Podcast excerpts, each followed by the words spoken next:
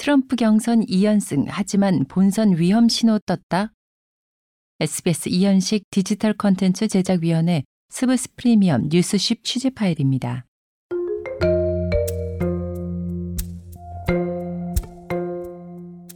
미국 대선 공화당 경선에서 트럼프가 아이오와 주에 이어 뉴햄프셔 주에서도 이겼습니다.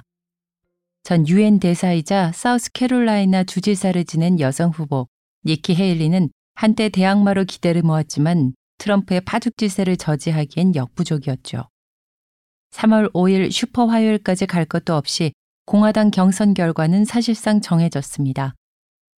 2월 24일 경선이 치러질 사우스캐롤라이나에서는 트럼프가 헤일리를 30%포인트 이상 앞서고 있습니다. 헤일리의 고향이자 주지사를 지낸 곳인데도 워낙 보수색이 강한 동네라 트럼프 랜드로 불리는 주라서 그렇습니다.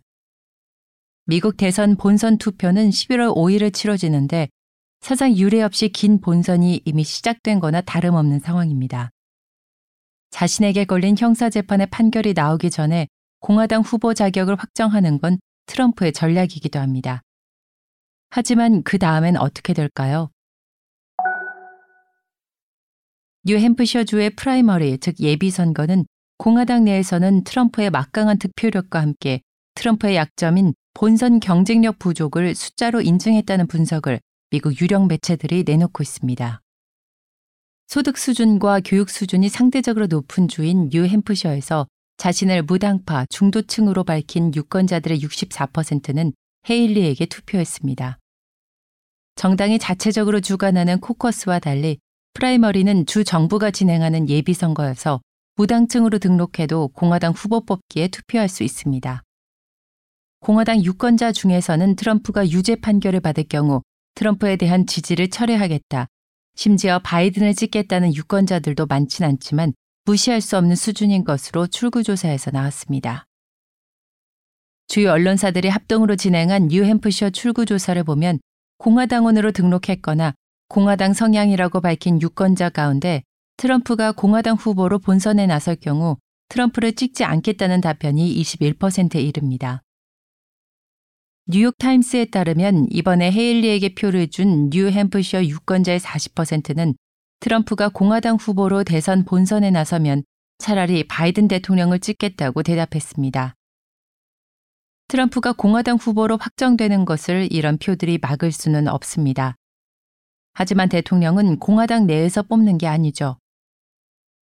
공화당 내 여론조사 선거 전략 전문가 일부는 2016년, 2020년 대선 분석을 통해 트럼프가 본선에서 승리하려면 공화당원들의 표 선거판 용어로 이른바 집토끼 90% 이상을 잡아놓고 거기에 중도층 표심까지 더해야 하는데 그게 과연 될지 의구심을 표하고 있습니다.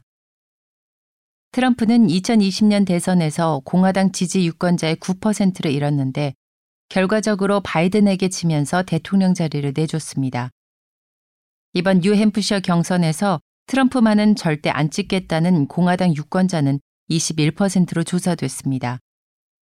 트럼프가 힐러리에게 이기고 대통령이 되던 2016년에는 무당층에서 4%포인트 이겼지만 바이든에게 져서 백악관을 내줬던 2020년에는 무당층에서 13%포인트 졌다는 분석도 있습니다. 공화당 내에서는 강성 지지자들의 열성적인 응원을 받지만 중도층에서는 반감을 사고 있는 트럼프 입장에선 신경이 많이 쓰일 상황입니다. 경선 완주 의지를 불태우고 있는 니키 헤일리는 공화당에는 대관식이 아니라 경쟁이 필요하다. 트럼프는 바이든이 이길 수 있는 유일한 공화당 후보다. 트럼프를 찍으면 바이든이 된다. 트럼프도 나이가 77살이라 갈수록 실수가 많아진다. 인간이라면 그게 정상이다. 이런 공격을 계속하고 있습니다. 하지만 트럼프에게 약점이 있다는 것과 트럼프가 진다는 건 다른 문제입니다. 바이든 캠프가 선거전을 더 못해서 백악관을 내주게 될 가능성도 있습니다. 앞으로 본격화될 트럼프 대 바이든, 바이든 대 트럼프의 대선 본선, 과연 어떻게 전개될까요? 세계의 운명이 달려 있습니다.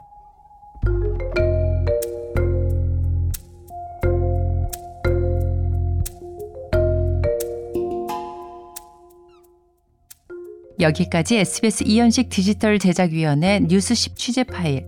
저는 아나운서 유혜영이었습니다. 스브스 프리미엄 앱을 설치하시면 기사 전문과 함께 풍성한 데이터와 사진도 보실 수 있습니다.